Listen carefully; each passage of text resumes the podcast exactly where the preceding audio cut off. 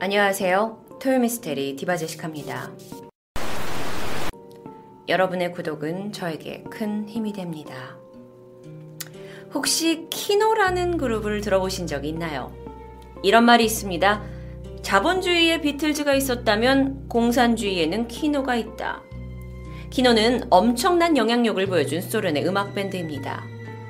천구백팔십이 년 레닌그라드에서 창설돼서 천구백구십 년까지 활동한 락밴드, 포스트펑크, 뉴웨이브, 쟁글파, 포크락 같은 당시에 유행하던 음악을 주로 불렀고요. 지금도 러시아에서는 전설로 불리고 있죠. 우리나라 윤도현 밴드가 이 키노의 곡들을 한국어로 번역해서 부르기도 할 정도로 이 국내의 락밴드와 매니아층에서는 전설의 그룹으로 기억되고 있습니다. 그런데 이 그룹의 멤버 중에는 특이한 인물이 한 사람이 있습니다. 이 락밴드 멤버 중에 주축이 되었던 빅토르.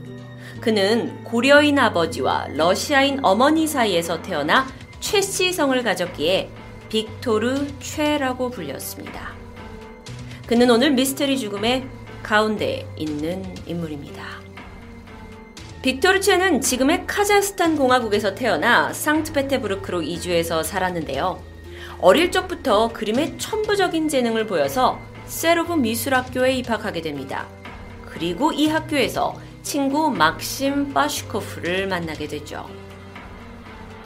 당시는 냉전시대였기 때문에 소련에서 미국의 막 락음악을 듣기는 매우 어려운 일이었다고 합니다. 그런데 친구 막심이 빅토르에게 블랙 세버스라는 한 록그룹의 그 음악을 들려주었고요. 빅토르는 이내 락에 마음을 뺏겨버리죠. 그림도 그리면서 교내 밴드를 결성해서요. 열일곱 살 때부터 작곡을 하고 노래를 만들어 부르기 시작하면서 실력이 닦아져가고 있었어요. 그런데 그의 학교 생활은 그리 오래가지 못했습니다. 학교에서 그가 출석률이 저조하고 학업에 의지가 없다면서 퇴학 처리된 것이었죠. 하지만 정말 그는 학교에 잘 나가지 않고 수업에도 참여하지 않았던 걸까요? 실제 속사정은 그게 아니었습니다. 빅토르 체가 교내에서 결성한 음악밴드가 즐기던 노래들이 일종의 어, 소련의 입장에서는 반국가적인 가사를 담고 있었던 거죠. 당시에는 이런 반국가적인 예술가들을 소련이 정부 차원에서 색출을 해가지고 고문을 하거나 심지어 죽이기도 하는 그런 분위기였어요. 그러니까 학교에서는 괜한 불똥이 튀어서 피해를 입을까 우려가 되었고 결국 빅토르 최를 퇴학 처리하기로 했던 거죠. 하지만 빅토르 최의 음악 인생은 멈추지 않았습니다. 천구백팔십이 년 키노라는 록그룹을 결성하게 되죠. 당시 소련은 유일한 음반사 멜로디아라는 게 있었다고 해요. 그런데 여기도 정부적인 차원에서 자기들의 입맛에 맞는 가수들에게만 음반 활동을 할 수 있습니다라는 허가를 내주고는 그들에게는 뭐 집, 녹음실 뭐 이런 거 다 지원해주고 있었다고 해요. 반면에 자본주의의 영향을 받았다는 락 음악은 국가에 굉장히 반항적인 성향으로 여기면서 이들한테 마약 중독자다, 불황자다라는 오명을 씌우고 어떤 지원도 해주지 않았다고 합니다. 아, 그러다 보니까 키노는 이 소련의 음반계에 진출할 기회가 전혀 없었던 거죠. 활동까지 할 수 없어요. 그래서 키노의 멤버들은 야채 시장 인부로 일하기도 하고 보일러공이 되기도 하면서 밤낮으로 일해서 모은 돈으로 드디어 첫 앨범을 녹음합니다. 드디어 음악이 세상에 나왔고 반응도 좋았어요. 하지만 이 정부가 운영하고 있는 음반사의 횡포로 락 페스티벌에는 참가할 수 없었습니다. 하지만 그들은 좌절하지 않았고 계속해서 앨범을 만들어냈고 결국 키노의 굉장히 자유지향적인 노래는 점점 소련의 젊은이들 사이에서 인기를 얻기 시작합니다. 게다가 바로 이 시기에 소련에서는 고르바초프가 공산당 서기장에 당선되면서 재건과 개방을 내세우면서 변화하겠다라고 주장했는데 이런 분위기 속에 이 빅토르 최와 밴드 키노는 소련 변화 혁명의 상징이 됩니다. 이렇게 점점 인기가 높아지면서 빅토르 최는요, 어, 천구백팔십구 년 이글라라는 영화에도 출연합니다. 이게 마약을 거래하는 마피아들과 투쟁을 벌이는 주인공 역을 맡아서 열연했는데 아니 이것마저 천오백만 명이라는 관중을 동원해서 성공적이었죠. 그래서 그의 최우수 배우상을 받기도 했죠.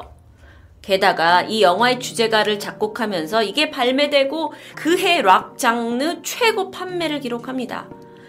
점점 점점 성공 가도를 달리고 있죠. 그러다 보니 이 키노 밴드 빅토르 츠오이를 추종하는 사람들이 많아지면서 키노 마니아라는 사회 현상까지 일으킬 정도였어요. 이걸 소련 정부는 경계하지 않았을까요? 그러던 천구백구십 년 유월 이십사일입니다. 키노는 어, 모스크바의 레닌 스타디움에서 콘서트를 열게 돼요. 약 십만여 명의 열광적인 팬들이 몰려들었죠.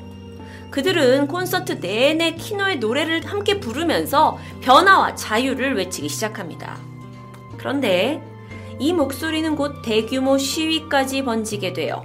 그리고 이 사건으로 빅토르 츠오이는 소련의 케이지비가 계속 주목하고 감시하게 되는 요주의 인물이 되어버립니다. 어쩌면 이날의 콘서트가 훗날 소련의 붕괴를 가져온 작은 날개짓이었다고 평가받기도 합니다. 어쨌든 멈추지 않는 키노의 인기와 함께 바로 다음 앨범을 준비하기 시작합니다.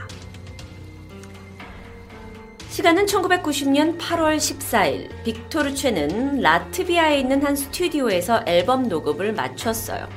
그리고 그 다음날 스트레스도 풀 겸 평소 취미였던 낚시를 하기 위해서 차를 몰고 호수로 향하게 됩니다.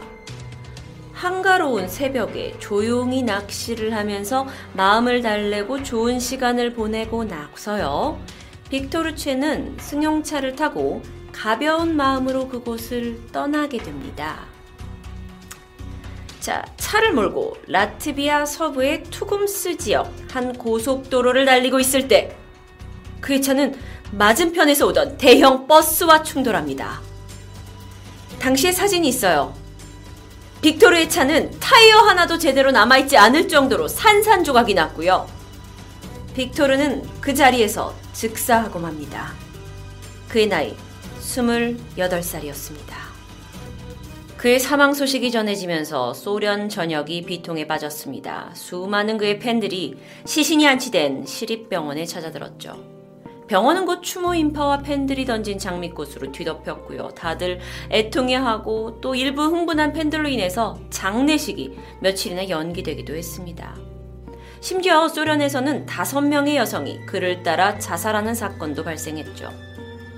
수사를 맡은 소련 당국에서는 이 버스 기사의 증언에 따라 빅토르 츠오이가 당시 백삼십 킬로미터로 과속을 하고 있었고 졸음운전을 했다. 이것이 사고의 원인이다라고 발표합니다. 그리고 그대로 수사는 종결됐죠. 하지만 아무도 경찰의 발표를 신뢰하지 않았습니다. 몇 가지 의문점이 있었기 때문이요. 일단 버스기사는요, 학생들을 공항에 태워다주고 돌아오는 길이었는데 졸음운전을 한 빅토르 츠오이의 차량이 자신에게 달려왔고 그걸 피할 수 없어서 사고가 났다고 증언합니다. 그런데 실제로 사고가 난 곳은 거의 이 도로밖에 없는 그냥 허허벌판이에요. 그러니까 운전자와 이 두 차량밖에 존재하지 않았던 굉장히 황량한 사건 현장에서 빅토르 츠오이가 사망을 해버렸고, 그러니까 살아남은 버스기사의 증언이 신빙성을 받아서 결론이 나버린 거죠.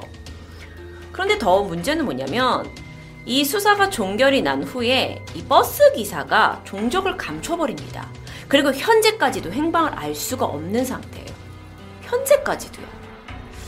그리고 당시 버스에 타 있었다는 승객들이 증언을 내놓았어요. 빅토르 츠오이가 졸음운전을 한 것도, 그리고 운전 규칙을 어긴 것도 아니라는 거죠. 이 버스가 중앙선을 넘어서 빅토르 츠오이 차량 쪽으로 미친 듯이 달려갔고, 빅토르 츠오이는 계속 경적을 울렸지만 버스 기사는 마치 내가 목표물을 향해 달려가듯이 맹렬히 돌진했다고 합니다. 그런데 문제는 이 진술은 모두 기각되었어요. 혹시 버스 기사가 자신의 운전 실수를 이 사망한 빅토르 츠오이에게 뒤집어 씌우기 위해서 거짓말을 했던 걸까요?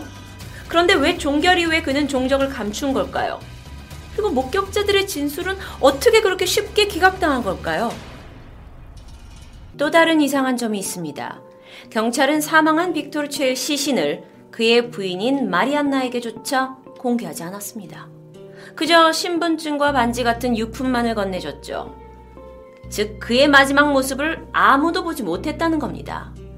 아무리 시신이 사고로 인해서 참혹하게 훼손되었다 해도 그의 아내는요, 자신의 남편의 마지막 모습을 볼 권리, 알 권리가 있죠. 그래서 시신을 달라, 인계해달라고 요청했지만 소련 경찰은 이를 끝까지 거부했고요.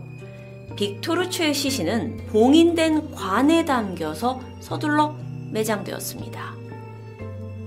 지금까지 들으신 이야기만으로도 상당히 의심스럽죠.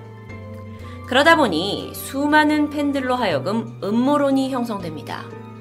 소련 케이지비가 그를 암살했다라는 음모론. 사실 그의 노래가 계속해서 어떤 혁명의 메시지를 담았고 보수파의 입장에서는 그가 아주 눈엣 가시였을 수도 있죠. 그러다 보니 그가 앨범을 준비하고 있을 때쯤, 어쩌면 다음 앨범으로 인해서 그가 더 큰 영향력을 미치기 전에, 그가 더 크기 전에 제거하는 것이 옳다고 생각했을 수도 있습니다. 이미 소련은 그 노래 속의 메시지로 인해서 수많은 젊은이들이 기존의 소련 체제에 대해서 의문을 가지고 저항하고 있는 상황이었어요. 이렇게 불안한 사회 분위기 속에 실제 빅토르 츠오이가 사망한 지 일 년이 지나고 소련은 결국 붕괴되고 말았습니다. 지금도 빅토르 츠오이의 사망 사건의 재조사를 해달라는 요구가 있습니다. 이천십구 년 현재 기술이라면 그의 죽음의 진실을 밝혀낸 충분한 가능성이 있지만 문제가 뭔지 아세요? 러시아 경찰이 빅토르 츠오이의 수사 기록이 남아있지 않다고 주장합니다. 그래서 아예 재조사에 대해서는 입을 닫아버렸죠. 흠, 여전히 의문이 남습니다. 키노, 그리고 빅토르 츠오이, 꽂히는 멜로디, 그리고 반항적인 가사로 젊은이들의 마음을 움직인 빅토르 츠오이의 음악이 어쩌면 단단했던 소련의 붕괴를 일으킨 하나의 원인이라고 말하는 그의 오래된 팬들이 있습니다. 그리고 그들은 지금까지도 이 빅토르 츠오이의 사망 사건에 대한 정부의 발표를 그대로 믿고 있지 않죠. 과연 우리는 진실을 알게 되는 날이 올까요? 토요미스테리 디바제시카였습니다.